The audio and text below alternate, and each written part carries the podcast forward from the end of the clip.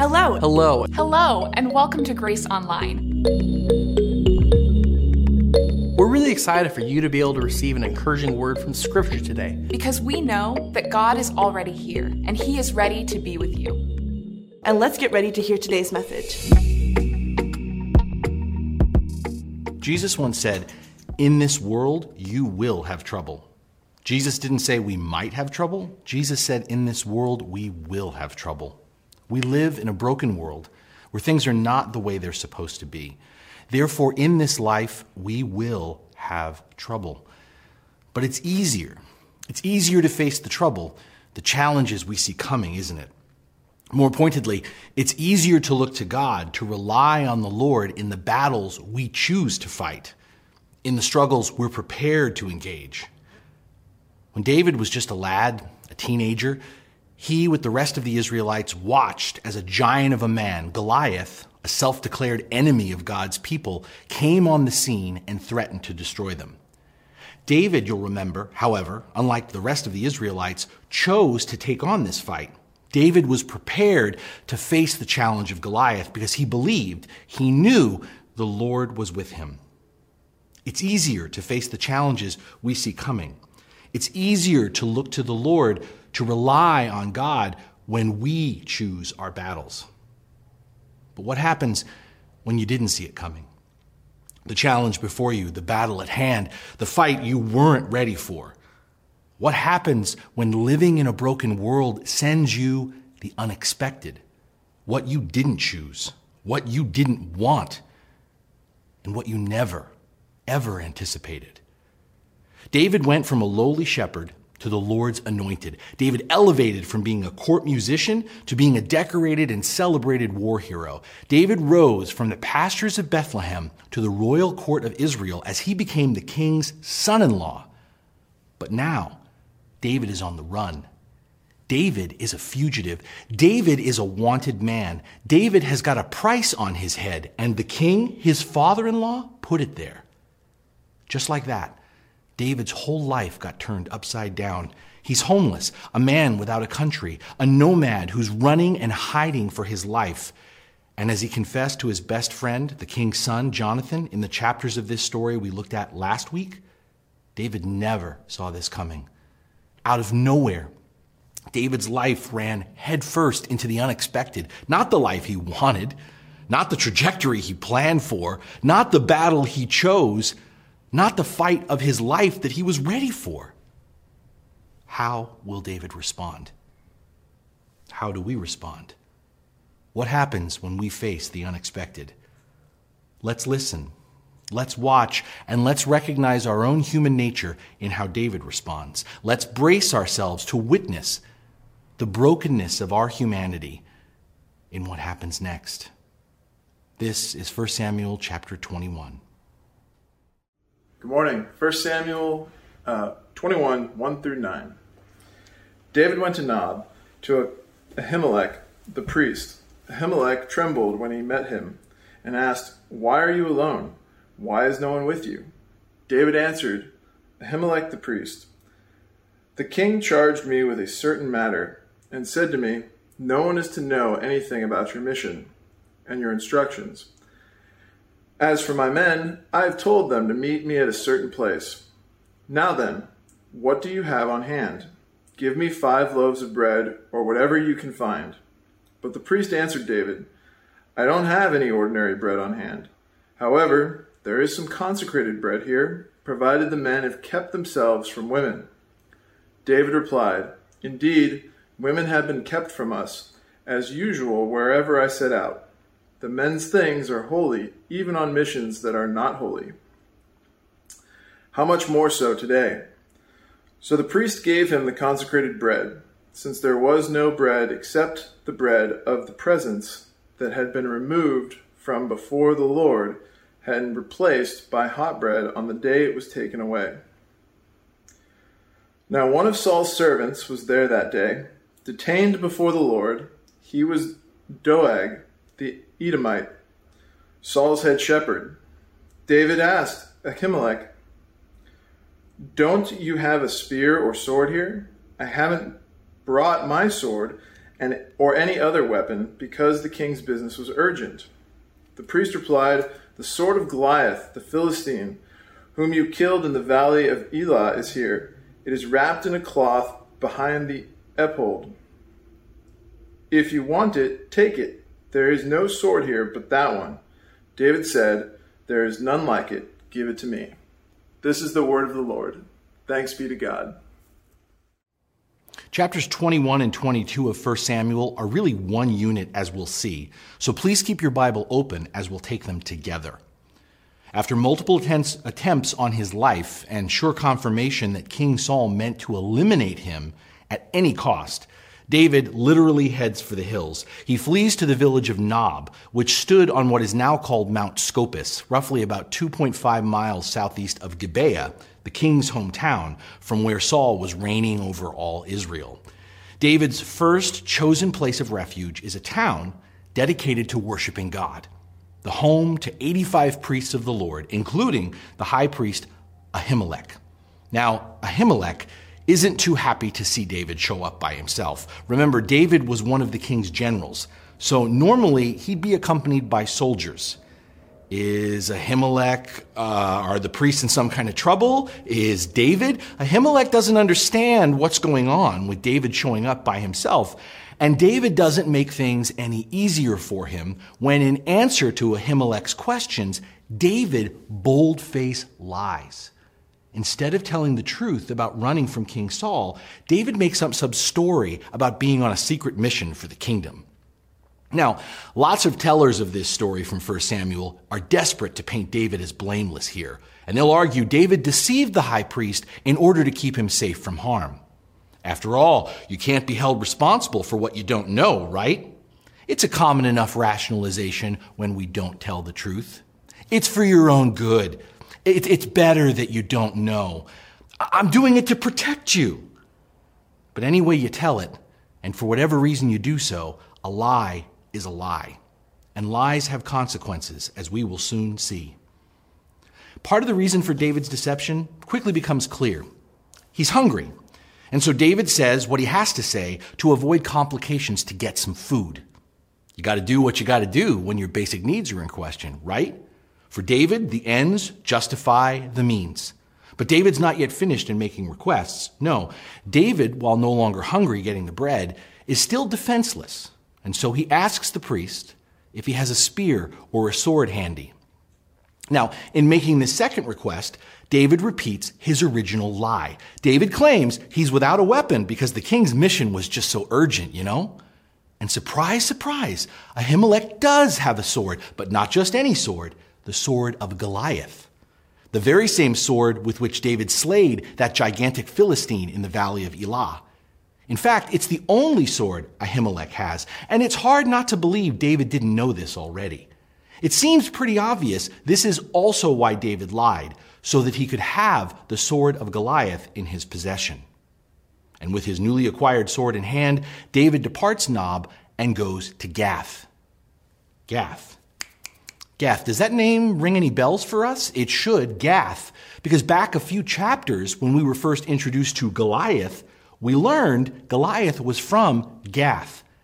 So David's next move is to get out of Israel altogether and to head into enemy territory, the land of the Philistines, the hometown of their champion Goliath, whom David defeated and killed in battle. While this may be the last place King Saul will look for him, and while we can sort of get the logic of the enemy of my enemy is my friend, I think we can all agree this isn't a very wise move by David.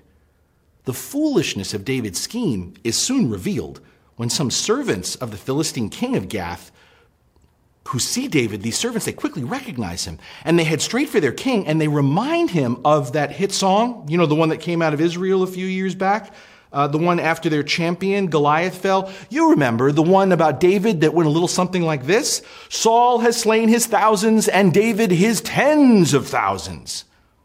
It also probably didn't help that David was carrying Goliath's sword into Goliath's hometown. Either way, David has been outed in enemy territory. He is no longer incognito. A wanted man is now a known man. So, what does David choose to do next? The man who once trusted the Lord and won the greatest military victory in Israel's history over the Philistines starts acting like a lunatic, a raving madman. David's fear leads him to be deceptive yet again as he pretends to be out of his mind. David buys into the wisdom of a quote we might have heard Honesty is the best policy, but insanity is a better defense. David's crazy antics get him summarily escorted out of Gath. He saves his life, but he compromises his integrity. And then, as we turn the page into chapter 22, David escapes from Gath and ends up back in Israel, but this time hiding in a place known as the Cave of Adullam. We're told David's family, his fathers and his brothers, got word where David was hiding out, and they went to him there. And they brought along quite the motley crew. They brought along all the refugees from King Saul's reign. We're told all those who were in distress or in debt or discontented. They all went out to David and gave him their allegiance. 400 men in total, who would later become David's mighty men, great warriors. But for now, they're just a large bunch of protesters who have aligned themselves with David's situation, that of being on King Saul's bad side. So, what's David's next move? His next move is to, secure his family's safety in Moab, among the people in the land of David's great grandmother, Ruth. After doing this, and receiving a word of prophetic guidance, however, David leaves his family there and goes back to Israel and makes camp in the forests of Judah. Sadly, the story doesn't end here, as the rest of chapter 22 returns us to the priests of Nob, all the way back to where things started, and are now about to tragically fall apart. You see, word has gotten to King Saul about David and the 400 men who have joined him. And as Saul rants about the lack of loyalty among his officials, that no one is telling him what he needs to know about David's whereabouts and plans, in that moment, a man named Doeg, the Edomite, steps forward. Doeg the Edomite is Saul's head shepherd, and he's got information to share. You see, something we might have missed back at the start of chapter 21, something that David chose to overlook while in Nob, was the presence of this man, Doeg the Edomite. Doeg witnessed the whole encounter between David and the priest Ahimelech. He saw Ahimelech give David food, the bread. He saw Ahimelech give David a weapon, Goliath's sword. Armed with this information, King Saul immediately sends for Ahimelech and all the priests of Nob. When they all arrive, Saul accuses them of treason for helping David. Now remember, based on what David told him, Ahimelech thought he was participating in a secret mission for the king. Ahimelech believed he was acting out of patriotism, honoring king and country. Ahimelech assures Saul of his loyalty, but Saul will hear none of it. David, his enemy, David, his enemy, has been supplied with food and arms. By order of the king, Ahimelech and all 85 of their priests and their families are to be put to death by the sword immediately. But the king's soldiers refuse to comply with this order. They, they will not harm, they will not kill the priests, servants of the Lord God Almighty. So King Saul turns to Doeg, the Edomite, a foreigner who bears no such fear or allegiance to Yahweh, and commands Doeg to execute his order and annihilate an entire village of people. And Doeg, without any hesitation, follows orders. And the once peaceful village of Nob is savagely turned into a ghost town. The dismembered bodies of men, women, children, infants, cattle are strewn all over the ground. It's a horrifying act of genocide that nearly wipes out everyone. But one man, a priest named Abiathar, escapes Abiathar alone lives to tell the story of what happened, and Abiathar eventually finds David and shares this devastating news. David's reaction at the end of chapter 22 is important and telling. David confesses his responsibility for what happened. Why has Nob now become a graveyard? Who ultimately killed the priests of Nob and their families? David. Saul may have given the contemptible order. Doeg may have mercilessly executed the king's command, but David put both of these possibilities in motion the moment he chose to lie. Now, again, some interpreters of this story try to argue uh, David, again, he lied. He lied to protect Ahimelech. But even if that's true, David's intentions don't excuse the consequences of his lie. And others will then try to suggest, well, David didn't lie as much as he withheld information. But again, isn't that just splitting hairs? Do we accept this as a viable excuse when others withhold necessary information from us? And again, how does this justify the outcome of David's actions? And then finally, and, and, it's hard for me to even share this one, there are those who will insist, well, since Jesus points to this part of to part of this story in the Gospels, you know, the part where Ahimelech gives David the bread from the tabernacle, well, then that must mean that Jesus approves of, that Jesus endorses what David does here, his deception, his lie. Really? Seriously. My friends, what we have here is a classic example of trying to make the Bible, trying to make Jesus say something he doesn't say. He would never say, The blood of the innocent is on David's hands by David's own admission. David admits he knew what he was doing.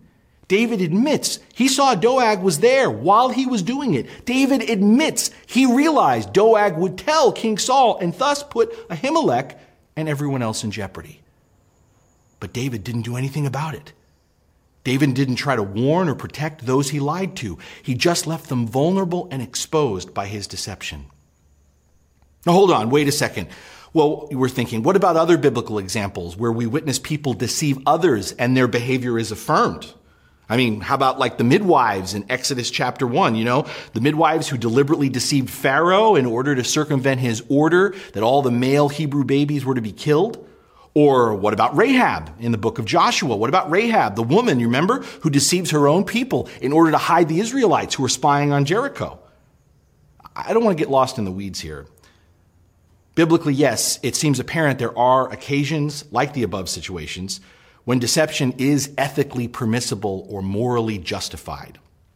If we survey the Bible, there are cases, they're rare, that are defined by circumstances where someone has forfeited his or her right to know the truth because that person purposes to do something evil or harmful to another person or another group of people. But again, such cases are the exception and not the rule. As a rule, telling the truth rather than lying is what God's word calls us to do.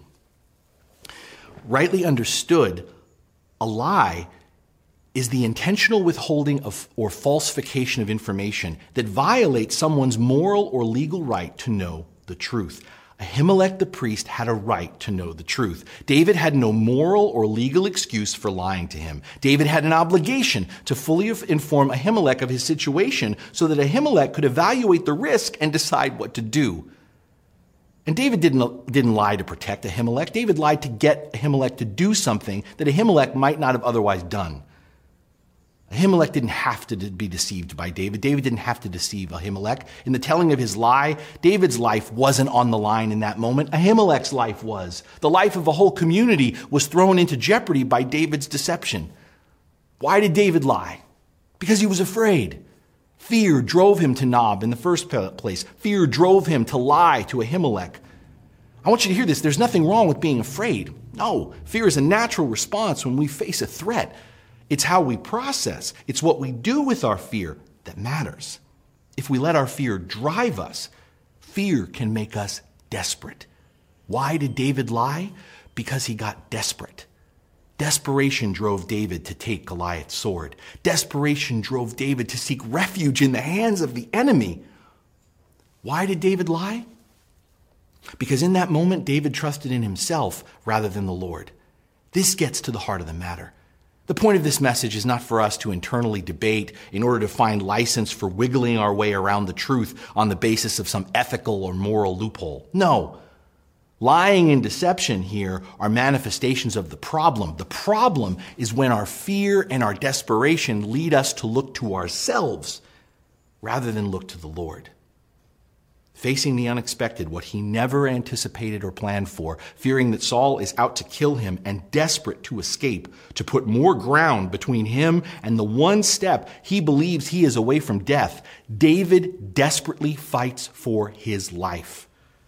Rather than remembering, seeking, trusting, and abiding in the Lord, who's been fighting for David every step of the way thus far. How many times had the Lord already provided for David? Did David need to lie just to get some food? How many times had the Lord shown himself to be with David in battle? Did David need to lie in order to take hold of Goliath's sword? How many times had the Lord proved himself to be David's refuge? Did David need to become so desperate that he had no choice but to find sanctuary among the enemies of Israel? As David held Goliath's sword, he should have remembered how he came to win it. David's victory over that seemingly impossible obstacle didn't come by his hand through deception and guile. The Lord gave David the victory, and David took hold of that victory through faith by boldly trusting God with the battle and its consequences. But as David now finds himself in the wilderness, initially cut off from his family and friends, facing the unexpected, he acts like a person who's run out of options. Giving into fear and desperation, David's lost sight of the one who's always provided for him the one who's always been with him in the battle, the one who's always proved to be David's shelter from the storm. And all of David's efforts to look out for his own interests, to protect himself, to save his own life with little white lies and convincing deceptions, they don't make things any better. They leave only a horrific wake of bloodshed and a guilty and shamed conscience. Beloved, what happened to David can happen to any of us. But perhaps we're not there yet. Perhaps we're still thinking, yes, but David's life was in danger. David's deception, David's lie was an act of self preservation. And is self preservation really such a bad thing? I mean, aren't we created with an incredibly strong and natural God given instinct or inclination to survive, to preserve our lives? Of course. Of course, it's logical and it's right to be mindful of our health and our well being. In fact, the Bible commands that we do so. Self preservation is a good thing. Tying our shoelaces, looking both ways before crossing the street, walking and not running with sharp objects, getting vaccinated. These are all good practices of self preservation. Self preservation, in and of itself, is not wrong. But when our self preservation becomes our ultimate thing, this is when we have a problem. I was a lifeguard for a brief stint of my life. During my training, I learned a drowning person, in an effort to save themselves, will push anyone in their vicinity, vicinity under the water in order to stay afloat. My friends, when fear and desperation overtake us, when self preservation becomes our highest end, we will drown whoever is closest by in order to save our own life. This chapter in David's life is an insight into what happens when we live apart from the Lord's direction, when we operate out of our fear rather than our trust in the Lord, when we convince ourselves that we have to save ourselves, when we tell ourselves that our lives are in our hands alone, that we have to take matters in our own hands, when we look out for our own self interest and it eclipses being mindful, being receptive to God's interests to the Lord's promise that He alone can provide what we need. In these moments, the leading and wisdom of the Spirit becomes replaced by human reason alone. Our instinct for self preservation leads us to believe and to self justify we can only secure our own well being at the cost, at the expense of others. Apart from abiding in the Word and the Spirit of God, we rationalize whatever serves our interests, even if it puts others in harm's way. We do what's wrong and we tell ourselves, it's all right. It was necessary. We didn't have any other choice. And other people get hurt and pay the price. Certainly, all that we've been through in this last year, not just in terms of the pandemic, but in the midst of the racial, economic, political, and global tensions that we continue to experience, have proven this to be true. Lives have been lost how many lives have been lost in this last year? How many lives continue to be sacrificed, all because of the lies we tell ourselves? Like, might makes right, or the ends justify the means, or, you know, everyone just gets what they deserve, or I'm not my brother or my sister's keeper. All because of the lies that we actively or passively propagate that our safety, that our comfort, that our provision, that our plans, even our very lives, are more of a priority than the just and equitable treatment of all persons.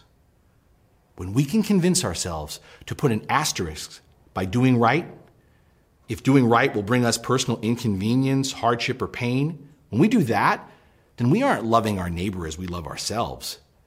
We are just loving ourselves at the expense of our neighbor. Some Christians, some Christians believe or have been told, well, since they believe in Jesus, because they come to church, life will now be free from any hardship or struggle or pain. But if we truly know Jesus, anybody who's committed to the journey of actually following Christ understands this life of faith is not a get rich quick scheme, one of health, wealth, and prosperity. Following God means being transformed by the Lord, being changed from whom we have been to the best version of ourselves that we can become in Christ. And change means conflict, challenge, struggle, and yes, pain. To say the Lord always provides what we need does not mean the Lord protects us from hardship or suffering when we step out in faith.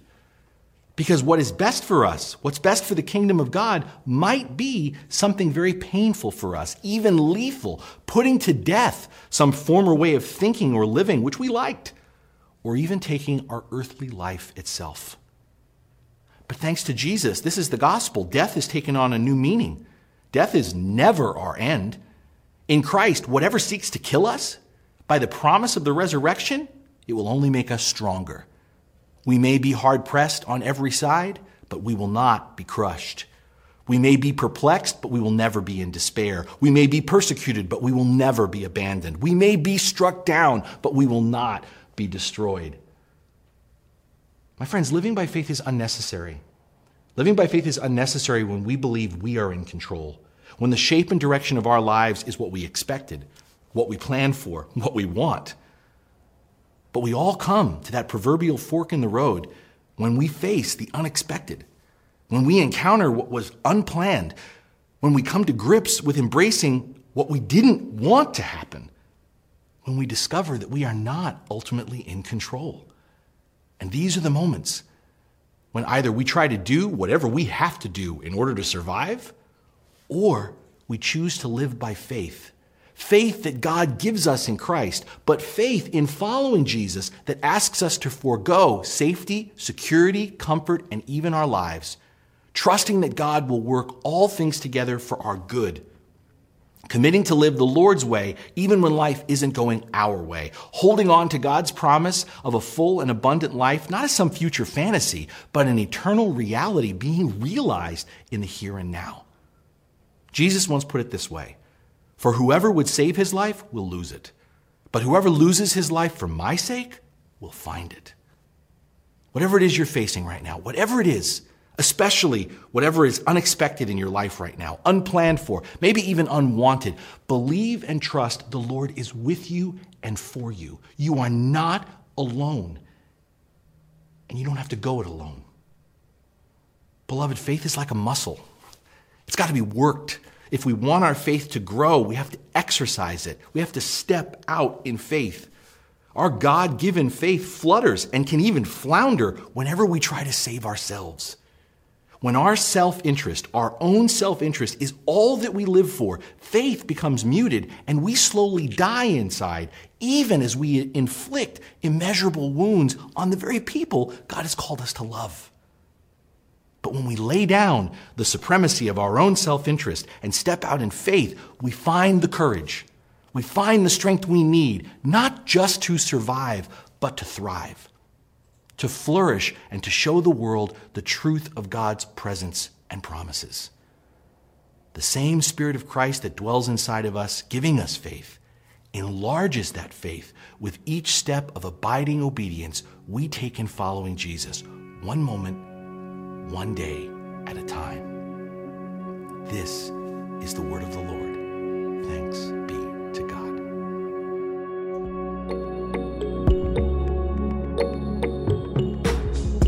If you'd like more information about our church, please visit us online at gracehb.org.